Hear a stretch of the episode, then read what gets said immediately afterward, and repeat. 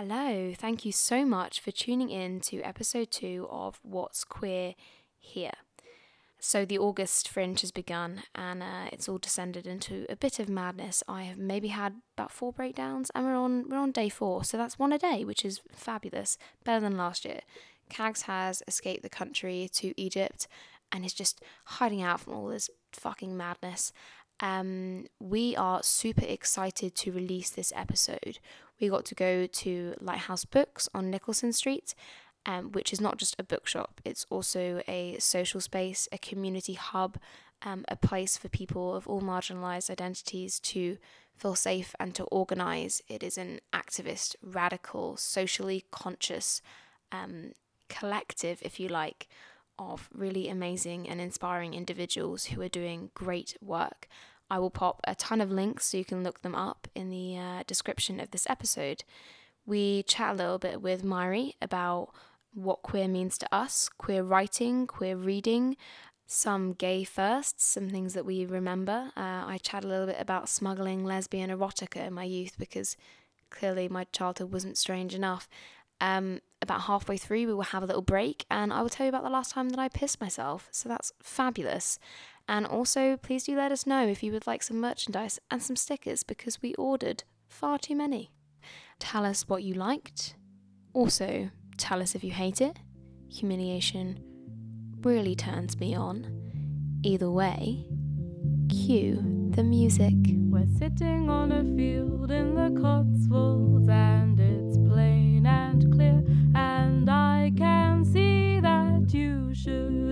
choose them. You should choose me. You should choose. Okay, so can you describe Lighthouse Books in five words? This is a hard one. Um, Yeah. And I've cheated because I've picked words with dashes.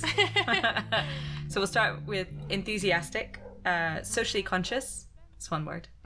Uh, community led, uh, multicultural, and inclusive. Those are pretty good. What about what do you mean by enthusiastic? Um, it was a toss up between that and optimistic, and uh, and I I'm just not having a particularly optimistic day. So enthusiastic won. That's very Um, fair. I think the the whole team, all of the booksellers are excited about books one, and then excited about this world that we are hopefully contributing towards building and making better. And I think everyone kind of throws themselves into that hundred percent. Whether that's like angry is a very negative word. Mm-hmm. We're Passionate, really potentially?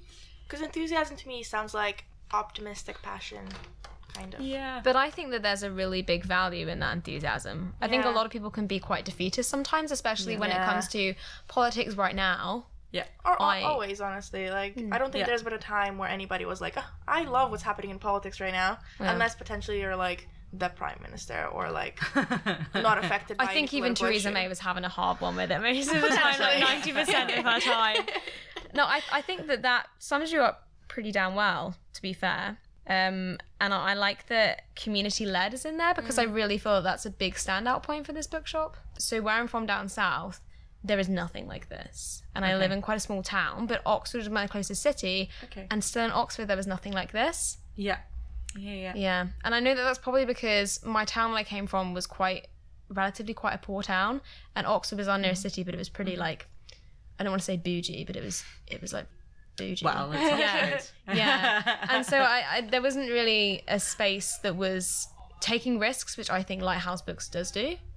hopefully like we're very much a community bookshop and i think sometimes i think a lot of independent bookshops are community bookshops mm. because it's it's it's vital to our survival if we don't reflect the people who are living on the streets around us who visit us mm-hmm. then mm-hmm. who who will come in and Yeah. make sure you can keep the lights on.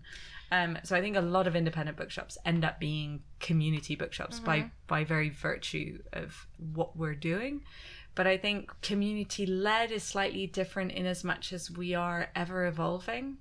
And I think it is about taking risks, but it's also about being responsive. So when um you know the stim toys that you're using like that was somebody who came in and said like i love being in here and i end up spending a lot of time here and when i finish my cup of tea I don't really know what to do with myself and, and I worry that I'm damaging the books and I always forget my stim toys. Um, and then we have staff who are autistic and they were like, stim toys, let's Oh, have yeah. some of those. For for Um, reference, I'm playing with a bright yellow foam banana, And I'm playing with bright yellow Play-Doh. which, if anything, at least we're matching. yeah, we are. We are. It's yeah. I, I do think that's a really good thing though and i think i think that um a lot of places and businesses particularly don't think about these things I think it's also that people have a blind spot, and um, I'll admit I never looked at the city that is Edinburgh as a wheelchair user until my sister was in a wheelchair. Um, I it hadn't been significant to me in places that I'd worked before whether or not we were wheelchair accessible, um, which is a horrible thing to say. It it just wasn't on my radar, and I think it's important that those of us who then become aware of barriers to access and to enjoyment because it's not just about being able to enter a space it's then whether or not you feel that space is welcoming to you wants you to be there yeah. um and i think it's beholden on those of us who as we become aware of more things then let other people know Yeah, I think I Um, think that's very true. Um, it, it's it's very honest to admit that there are obviously things that you've done wrong or you've things you were not aware of before, and I think that's like one of the most powerful things that we can do. As obviously, you know, we're we're privileged in certain aspects, and then obviously we, we lack privilege in others. But th- th- we're not we're not gonna be perfect ever. So it's almost better, you know, instead of acting as if we're all like woke allies, whatever. Um, better just just to admit we are doing it wrong and it's okay, and like we're learning. I think Um, it's about the learning. yeah. I think I think crucial to that is is if you are in a position of privilege. Um, I don't think anyone who has less privilege particularly wants to hear you fall on your sword Mm-hmm. and be like, "Oh, I I get it. I could be so much better. Like just be better, do Mm-hmm. Yeah. better." Um, but I do think that it's more for other people who might be getting it wrong Mm-hmm. um, to feel like it really is as simple as then acting on Yeah. it. Um, and I think that the more we have responded, the more people have come in and said, well, actually, can you do this? Or we had an event with an amazing writer and disability activist last Friday, last week, um, called San Allen. And they're based in Glasgow. And they, a couple of years ago, had said to us, like, I'm not interested in being part in. I'm paraphrasing. I can't remember the email exactly from two years ago, but they That's basically said, um, "I'm not interested. I have limited amounts of time and limited amounts of energy. They have a chronic illness, so I'm not interested in being on any panels that are all white, all cis, um, all straight, or any combination of those." And you know, it's their job to get their work out there. But for them, that was something that they weren't willing to sacrifice. It was if you're not fully wheelchair accessible, if you don't have a BSL interpreter, if your panel is all white, middle class, and straight, or all white, middle class, and gay, it's not where I want to be. And that really changed our perspective on things Yeah. to do. So coming back to what you were saying about this being a community bookshop, which obviously we love, um, how would you define that community? Just because I feel like um, there's that conversation of you know we are right by the university, and university students, some or at least most of them, are only here for a certain period of time, and um, things that kind of cater to students, a lot of time then don't cater to the community. So I was just wondering how you define the community that you believe this bookshop is like built by and for, and what is it about it that caters to both students and non-students? So, you know, luckily it's a space we're a bookshop. So our common thread is readers. Yeah. people from all walks of life and interest and class and race read. Um, and if we can reflect on the interests and the voices of the people we think might want to see themselves in our books, then they will find us.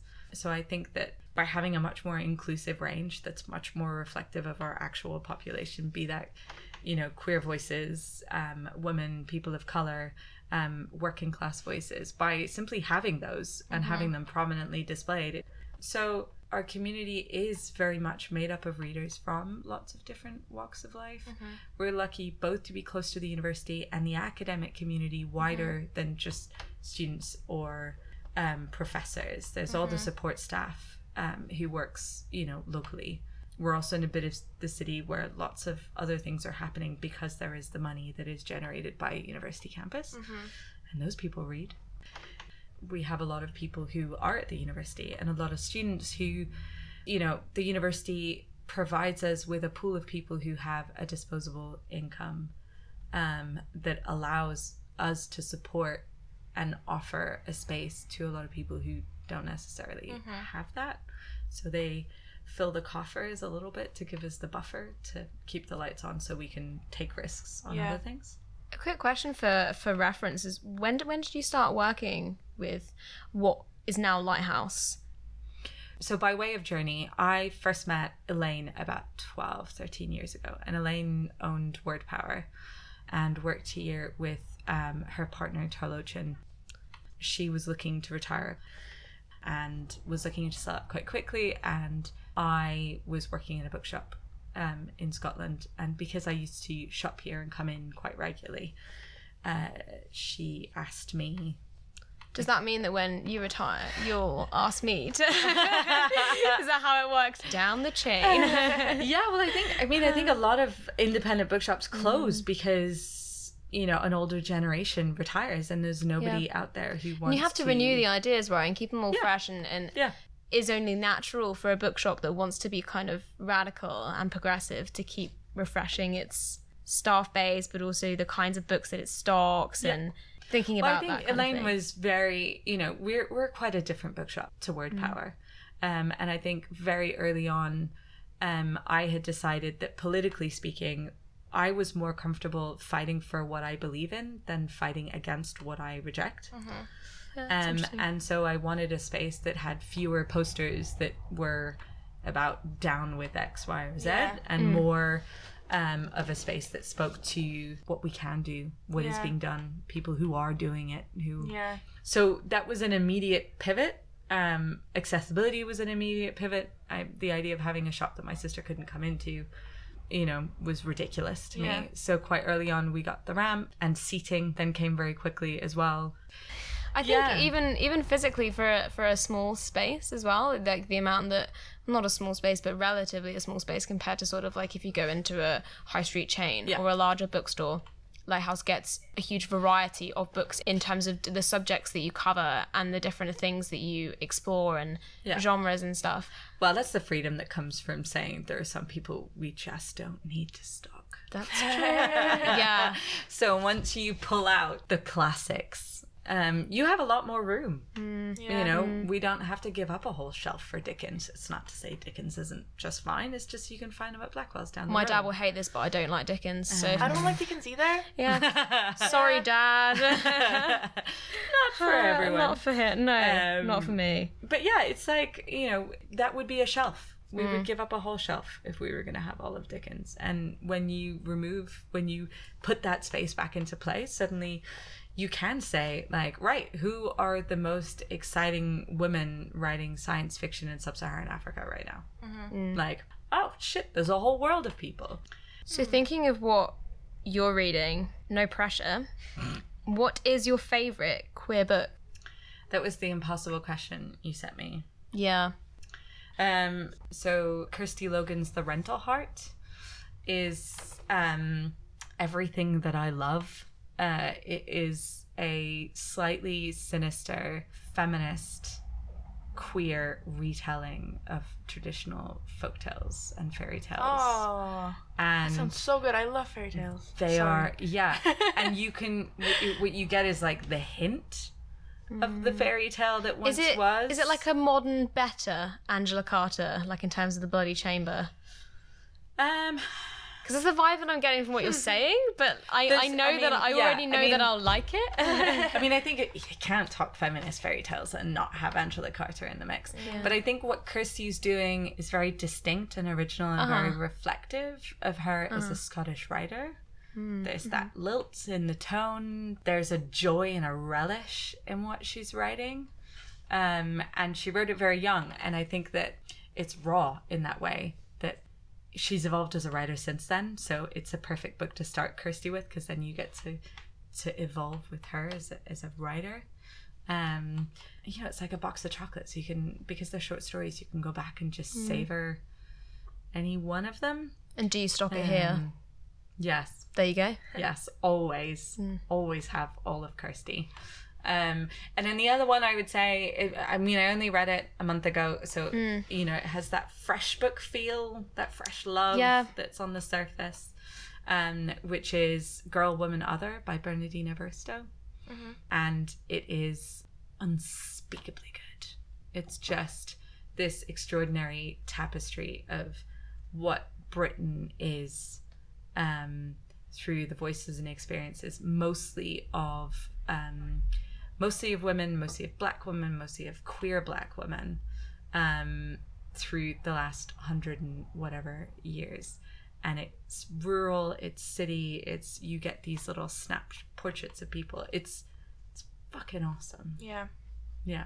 There are also some canonical queer books though that I just don't rate, but queer books in general. As soon as I started reading queer books, I was like, well, I'm never looking back unless I'm reading something that's slightly more non-fictional, because it just it felt I for once was consistently reading books that I read, and you know when you're reading something and you get this indescribable feeling within you of really like you're there and whether you're in the book or in yourself you're not sure.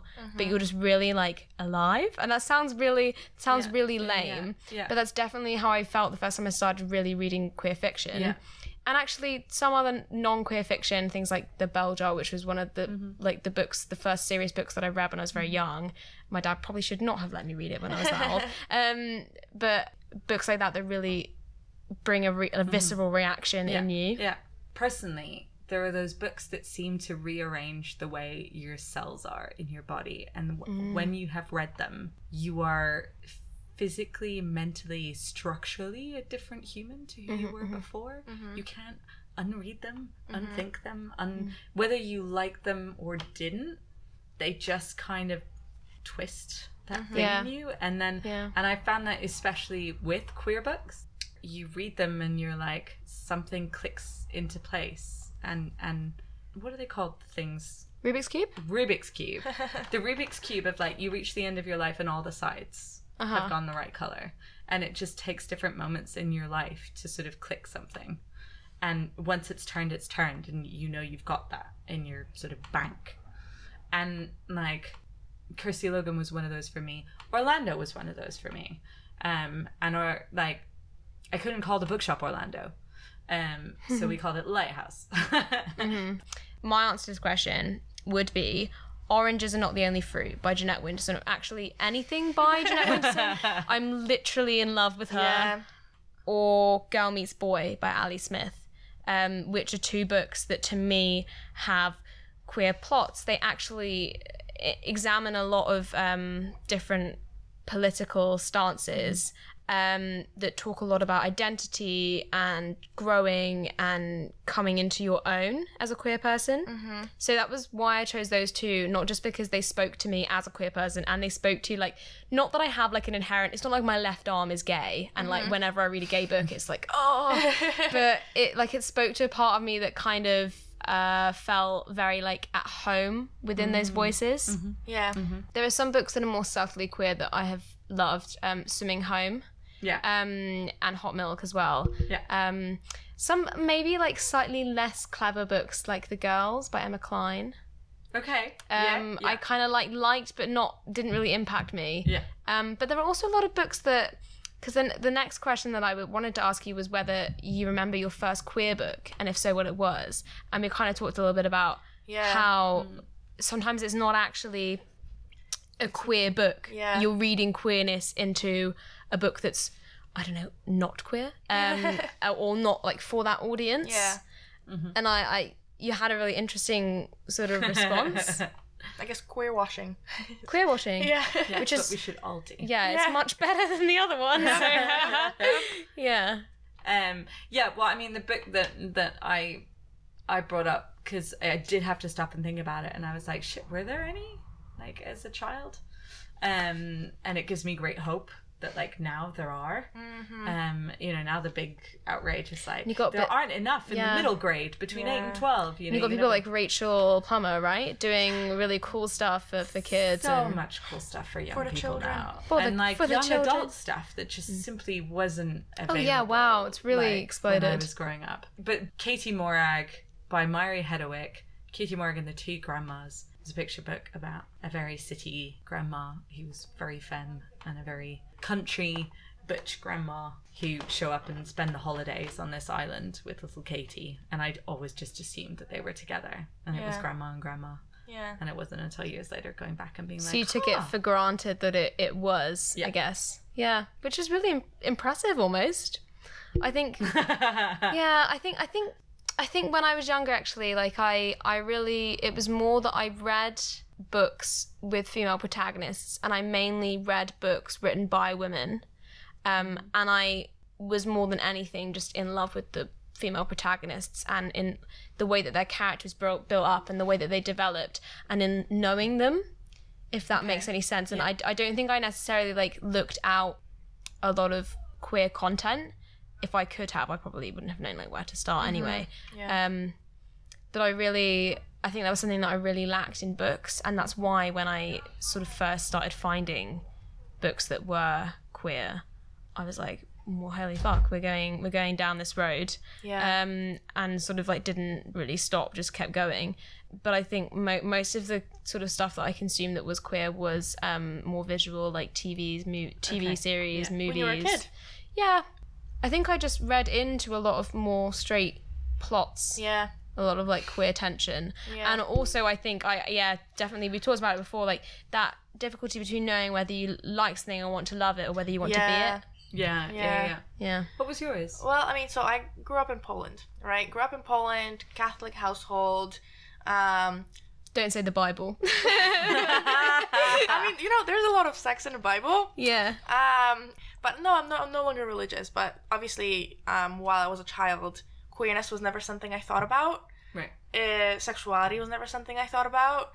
I was watching Polish TV, Polish cartoons. There was nothing that was queer about any of them. Like thinking back at it, you know, I did I did think about it for like a good week or so, and I just I couldn't think of a single thing that was queer in my childhood. Honestly, um, I think the first person, the first like peer queer that I met was when I moved to the states eventually, and then in middle school. So I was about twelve, and then the first queer book that I read. It wasn't even like the storyline wasn't queer. It was more like the author is now believed to be queer because like she lived with her best friend, you know, as, as it goes. Right. um, yeah, Willa Cather, she wrote from a male perspective so that she could write lovingly about women. Um, yeah, and even honestly, like at the time, I, I actually read this at school, like in my high school, and at the time we did talk about that. Or it wasn't until I read her uh, like this other novel by her, The Song of the Lark, that I really saw like uh, the language that she used to describe her protagonists, which were always female, uh, and like the love that she had for them, really, and the character development that was that was there. Um, and I think for me, it was more about thinking about the relationship of the author to her protagonist than between two characters in a novel. Yeah, so Do you regret that absence? Either of you? that's a good question. I I think I do, and it's not something I really think about. But now I have a goddaughter, and I absolutely love her so much. Uh, but her parents are also. I mean, I don't want to say shitty people, but kind of shitty people. Um, yeah, so I'm, I, I'm. She's very intelligent. She's so curious, and I keep getting her all these like queer books. Like every queer book that's been translated into Polish, I just like give it to her. um, and because she loves to read, so I think that's kind of how like that, that's kind of what shows that I actually do miss that presence because I clearly think that like you know she's gonna benefit from it, and I'm sure I would have as well. Yeah. Yeah, I think I do uh, agree with you in a sense. And my dad studied literature in Edinburgh, and he's a journalist, so he was really, really into books and to making me read kind of like more serious books and and to challenging me to read different things. But at the same time, my dad. God bless him. Like he's a he's a cis like heterosexual white man who's like he he doesn't necessarily think think of things through that lens. So a lot of the books that I was reading because I was influenced by him would tend to be kind of bolstering this idea of heteronormativity that I mm-hmm. had. And we talk a lot about how it kind of feels like you've got to a place where you're okay with your identity and then you realize there's another barrier that maybe you've built up inside you that mm-hmm. you have to break down, whether it's about being in relationships with people that actually maybe are more performative or doing things that you are really scared to do because there's something inside you that's fearful that you'll be like shamed. I think if mm-hmm. I'd have started having this content younger, I would have I would be further along now, but I wouldn't necessarily be a different person because I mm-hmm. think that the person that I'm going to be is like there, but you got to like break down the stuff around it. But I think that there was a lot of shame attached to reading mm-hmm. queer fiction. Mm-hmm. But I remember like like sneaking in like because the only the only thing that I could like that was clearly obviously gay was like erotica. So like sneaking in, sneaking home like lesbian erotica, and then being like, God, like someone's gonna catch me, and it being like a Sneaking home shameful thing where? Wherever I could get my hands on it. No, like I think I'm not just like walking through Waterstones, like putting putting like putting like books of like titties in my pocket or something. But I, I think I would like necessarily just kind of really it was a shameful thing because I remember kind of like buying books and like do you know the works the high street chain and they have like loads of like knockoff like really kind of crappy like erotica novels Yeah. and I would just it was like three for a fiver and I'd be like well three that'll keep me going for like a couple weeks or something just kind of like put them on the counter and there'd always be one in there that's like normal. So like they wouldn't look at all of the three and they'd all be like vulvas or something. So I remember like sort of sneaking that kind of stuff like home to read it. And then then that in my mind is now this idea of like that over sexualization of homosexuality and of like queer mm-hmm. content Yeah. so I think there's a lot of shame built up around that It's interesting that you say that you you found shame in like coming up to the counter. I found shame in that I wanted to run to the priest as soon as I oh that's yeah as soon as I would read one of, one of those books or like even like have any Yeah. uh, Yeah. any thoughts or yeah to the priest I went. Yeah. I think it's like I, I mean when I was I'm very lucky uh, in a lot of ways because although my mother grew up very Catholic, my mum had left her faith and therefore had left a lot of the baggage of mm. a Catholic life. Mm-hmm. Um, and when I was about thirteen, I came home and and I declared to her in a st- I, I, I wanted it to be a big thing and I was like I am a lesbian. My mother just kind of looked up from whatever she was doing, reading a magazine or uh. whatever, and looked at me and she goes, No, honey, you're not. You're bi. And I was like, What is this? Mm. What are you saying? And she was like, You're definitely bi. And I was like, No, but what is bi? Yeah. And that hadn't, bi had not come up. And she was like, That's when you are also, you are attracted to different people and it doesn't matter what their gender is. So it could be a man or it could be a woman. Yeah. my god I Um, wish that someone had said this to me yeah, and I was like, I am bi. um, and it was one of those like, haha. like, uh. if nobody gives you an option, mm-hmm. of course you will figure out for yourself over time uh-huh. what Yeah. you know what fits you. But when you do bypass, I think a lot of pain and torture and loneliness and mm. self doubt when you know that it's even there Yeah. to explore it, so you can try on the shoe and it'd be like, no, that one's not me. Yeah. That one's not me. And shame is such a big such a heavy feeling. It's very different from like guilt when you've done something wrong and you should feel bad. Yeah. like um shame is so overwhelming as a feeling that i think yeah when i when i was younger definitely it was like one of those things that permeates like memories of childhood right? If mm-hmm. you feel that kind of shame when you're younger whether it's from like religious ideals that you've been sort of sold whether it's from the ways that you interact with people that you're related to or that you love or that you care about it's so damaging to young people. Yeah. and that mm-hmm. you internalize so much of it that even when you think you're like i'm like no here i'm living my best gay life. Like i've got a pride flag above my bed and i'm like out here with like colored hair which is a must and like doing all these things. Yeah and Queer elect over here. I try, I try, but then you, you kind of like sit down or sit down at like 3 a.m. and I'll be like, oh fuck, like there's so much in my head that's still so Yeah. convoluted. Yeah. yeah. Or like I don't belong here. Yeah. Yeah. I mean, when I officially I left the church when I was 21. It's quite old um, to like leave the church, I guess. Well, the thing is, as a Catholic, can you ever leave the church? Yeah. But Once had you're baptized, you're baptized. Yeah, exactly, exactly. They've got you. No ta- no Like it or take backs, not. no take backs. Yeah, exactly. They're holding on to that soul. Um, but I had um, read that if I wrote to my diocese and I asked to be removed from the rolls, then then that I would have a way of of not. I didn't want to be counted as a Catholic. I didn't want there to be this number of like there were this many billion people in the world who believed this thing at a moment in time in my life where I was dating a woman who had such horrific um, internalized homophobia uh, from a church upbringing. And that's not to say that all Christians or all Catholics have this or um, have an aversion or a hatred of people who are gay uh, and queer. But it was ruining her life and her sort of hold on being alive was very tenuous. And I was like, I'm done. And it was so embedded in me that I went to last confession and I spent 45 minutes confessing everything because I was like, if I'm going to get smoked, I'm going to do it with a clean slate. Yeah. I'll just get it all out. Yeah. Um, and like, and it's that thing. It's ridiculous thinking of it. And there's a real hypocrisy in being like, I don't believe in God, I don't believe in the church, and I'm leaving the church. Yeah.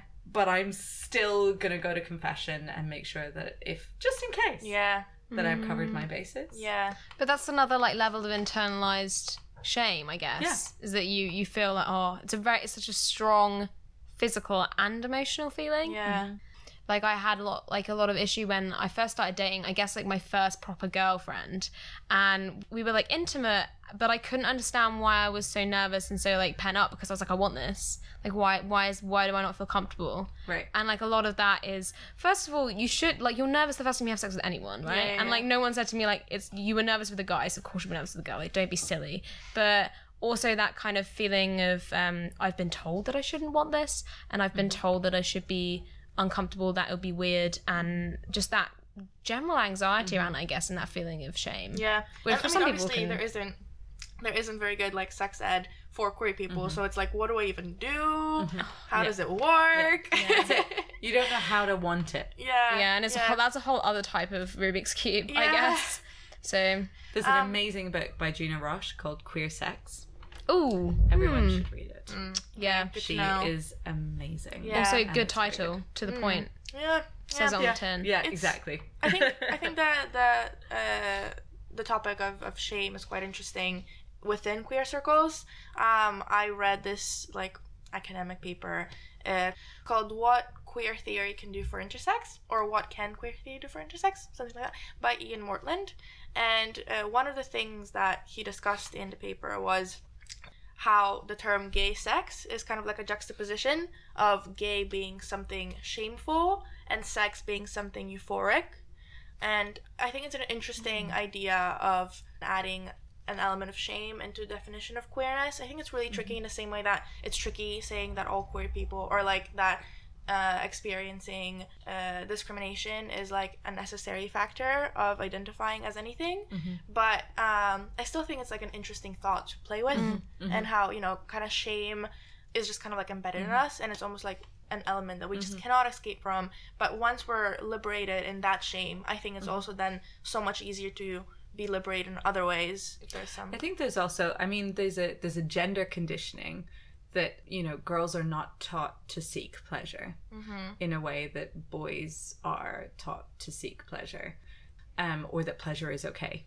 And i think that it's when there is perhaps an aspect to being a queer woman that will involve a certain amount of social conditioning about what what you should be. I mean like in my first relationships with women it was an eye-opener on liberating me for the relationships that i had with men of being like this it, what a ridiculous behavior to do mm. the you know the batting of the eyelids or mm-hmm. the puppy face. Or the like i feel like a fucking idiot doing Yeah. that to a mm. woman.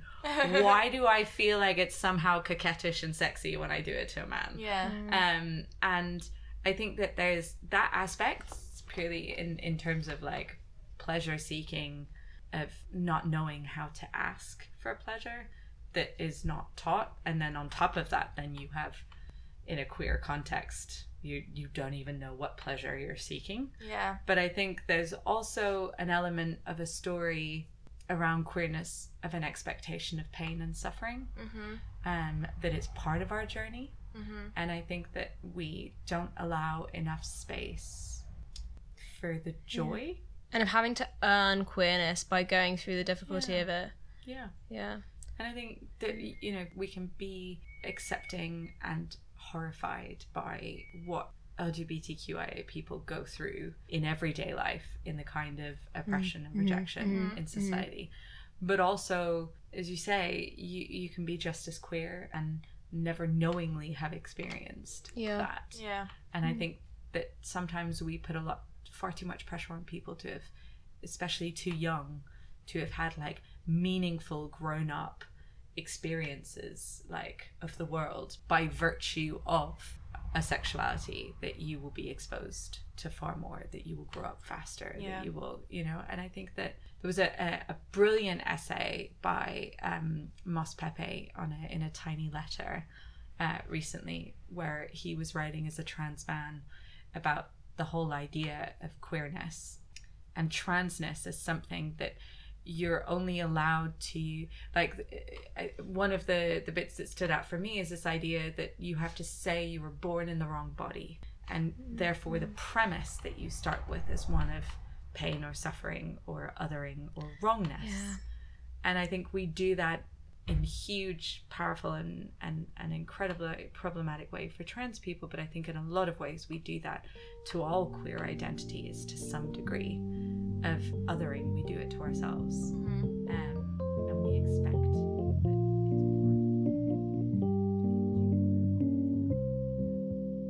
But um, yeah, no, I came back from the gym, and my flatmate Izzy, who I am always with, we do everything together. She she was in the toilet. I don't know why she's taking so long. Very long time. Okay, I feel like this whole segment of Um, is the report is taking a long time. In, in the She took toilet. she took ages. I'm not even kidding. I was like I was waiting outside and I knew that I had to piss. I was like if I don't piss within the next like two minutes, I was like shit's gonna get real. And you can feel it. You can feel you Yeah. can feel the pressure like building. Oh yeah. Um, so I was like standing with my legs crossed outside in the hallway like a gimp, like a fucking idiot. And um, I knew she wasn't going to be out anytime soon. So um, I kind of just like crossed my legs and hoped for the best. And then couple minutes later, she kind of emerges. And I was like, I've got to uncross my legs, get into the bathroom, get onto the toilet, pull my trousers down, and then piss. And in my head, I was like, that's the order it has to be in, Rosie. that's the way the actions need to happen. Otherwise, it's all going to go pear shaped. And um, somewhere from like uncrossing my legs and thinking, oh god, it's gonna it, like it's coming forth. the dams are being broken. The gates are open. I was like, I've got to get, got to get my trousers down, got it on the toilet, and I just I skipped so many steps that it ended up kind of like half sat on the toilet, just urinating into my own trousers. But like that's totally fine because first of all, you were in a toilet. You were not like on your couch. Or, Yeah, like, but I shouldn't have to feel the shame where I had to like strip off my like wet clothes. Yeah. And then I had to like get in a cold shower. And I walked into the, the kitchen afterwards. And I looked at Izzy and she looked at me. and I knew that she knew what happened. like I knew that she knew that like I was a 21 year old woman who just had to shower piss off my own thighs. Like it shouldn't be that way.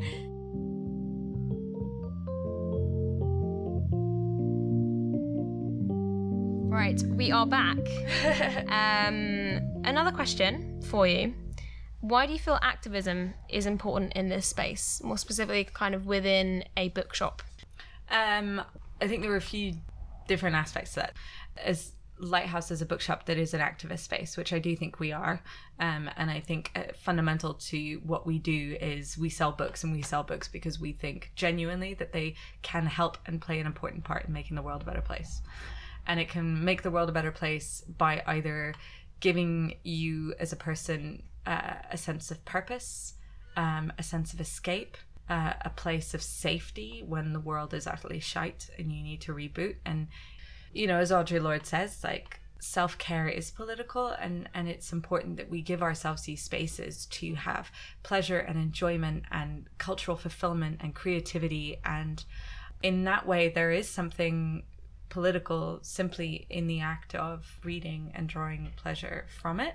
And I think, especially if it means that you are imbibing the voices of other people and other, you know, there's there's power in seeing yourself in literature, but I think all of the scientific data shows that reading increases empathy.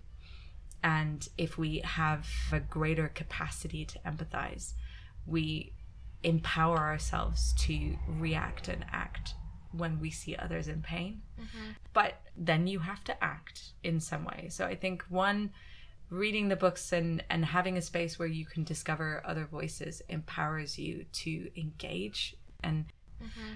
i think we provide a sort of interface for that because activist groups and communities are very insular and they tend to replicate and you know you end up in a group where everyone kind of looks like you and thinks like you or has the same you know socioeconomic background as you and i think that we provide a sort of leveling space where people can interact with and bump into on the shelves and in person people who aren't just that reflection of themselves. And that's how we build stronger movements. It's when somebody who is working on anti racist action and decolonizing um, spaces bumps into a student who is angry at their professor for something that they're learning or not learning. And then you have a climate activist who's in the same space who's like, fuck, maybe I really need to look at the institutional racism that I'm replicating within this movement because everyone who's in all my meetings is white and middle class. And I think that that's what we can do as a space. Mm, and that's yeah. what we do as an activist space is we allow these ideas to exist physically, to be found physically, and then for people to then mix and merge and bump off each other and mm. in a space that is public. This is when you do your mic drop. that was a very powerful answer. I was gonna say, and you have a dog.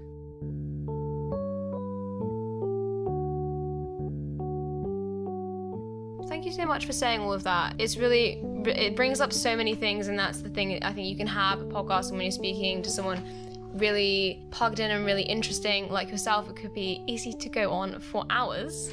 but we will end. Um, we end each episode so far there have only been two, but there's- it's, we still kept, we still kept it going um, with a, a plus and a plug. So a positive thing and then a plug. Um, I'll go. I'll go first. Um, I my plus is the uh, exhibit, the Now exhibit at the Scottish Modern Art Gallery um, that I went to go and see today, which was excellent, and I loved it. And I love going to see art because I feel sophisticated and intelligent, but I also it was free, so. mm. Uh, and my plug at the moment um, is actually just literally go outside. Like I just went outside today. I'm plugging the outside, the outdoors, um, and it was really nice to do that. yeah. Um, I guess for me, my my plus for the week would be probably this weekend. It's been a really lovely, really sweet weekend um, that I've just spent with like some lovely people. Uh, saw a good film, which is very relaxing, and honestly, just like remember to take time for yourself. Um, as you said, self care can be political, um, or is political. So remember to do that. And then my plug would be my most recent tattoo artist, artist singular. Um, so her pronouns are she, her, and she, her name is Aileen, I believe. I think. Yeah. Um, she works at Den of Iniquity Tattoo. Den of Uh, iniquity. Iniquity. That's what it's. That's what it's called. Perfect. Brilliant. We. I will definitely put her in the description, uh, for this for this episode. So yeah, she's great. Optional additional plug is Stim Toys, which Oh, yes. Oh, I have been loving while we've been recording this. Yeah, honestly, plugging Stim Toys. Yeah, like honestly, always have them in like in your office and Yeah. for just like for people if you if you if you ever have other people in your office or even for yourself. Yeah. So Over to you. So uh, plus, a really lovely one of our regulars who we see all the time sent um, a wee message on Instagram the other day, just saying that they'd had some some shitty news and they came here, and it made all the difference, and that's what got them out of the house that day. Um, and I think sometimes we lose track as booksellers and as sort of lighthouse keepers of, of why we do it. And it's just really nice to hear someone Very say it mattered Mm. and it made a difference because it might not make a difference every day, but on that day it made a difference that we were here. So that was great. Um, I was going to plug the book fringe. Um, but actually, I'm going to plug something else. Uh, there is an amazing local um, filmmaker called Paul Sng, uh, spelt S N G, who is crowdfunding at the moment for a film. He's making a film about Edinburgh's homeless canine owners and the whole community of homeless people in Edinburgh. I'm already have obsessed.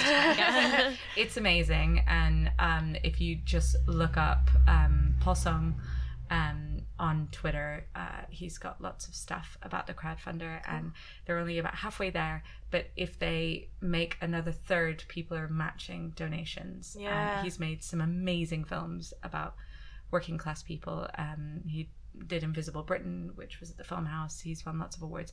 He's a very wonderful human, and this is going to be an amazing film. That sounds amazing. If it amazing. can get made. Yeah. Well, Yeah. I mean, Okay, so we will include all of the info yeah. in the description send so people And can social check it all out. Media. And honestly, thank you so so much for taking the time to sit and chat with us. And it's been really Very welcome. Thanks yeah, it's been coming it's in. been really helpful and really I guess Enlightening. yeah. As Exactly, a lighthouse Coach. shall do.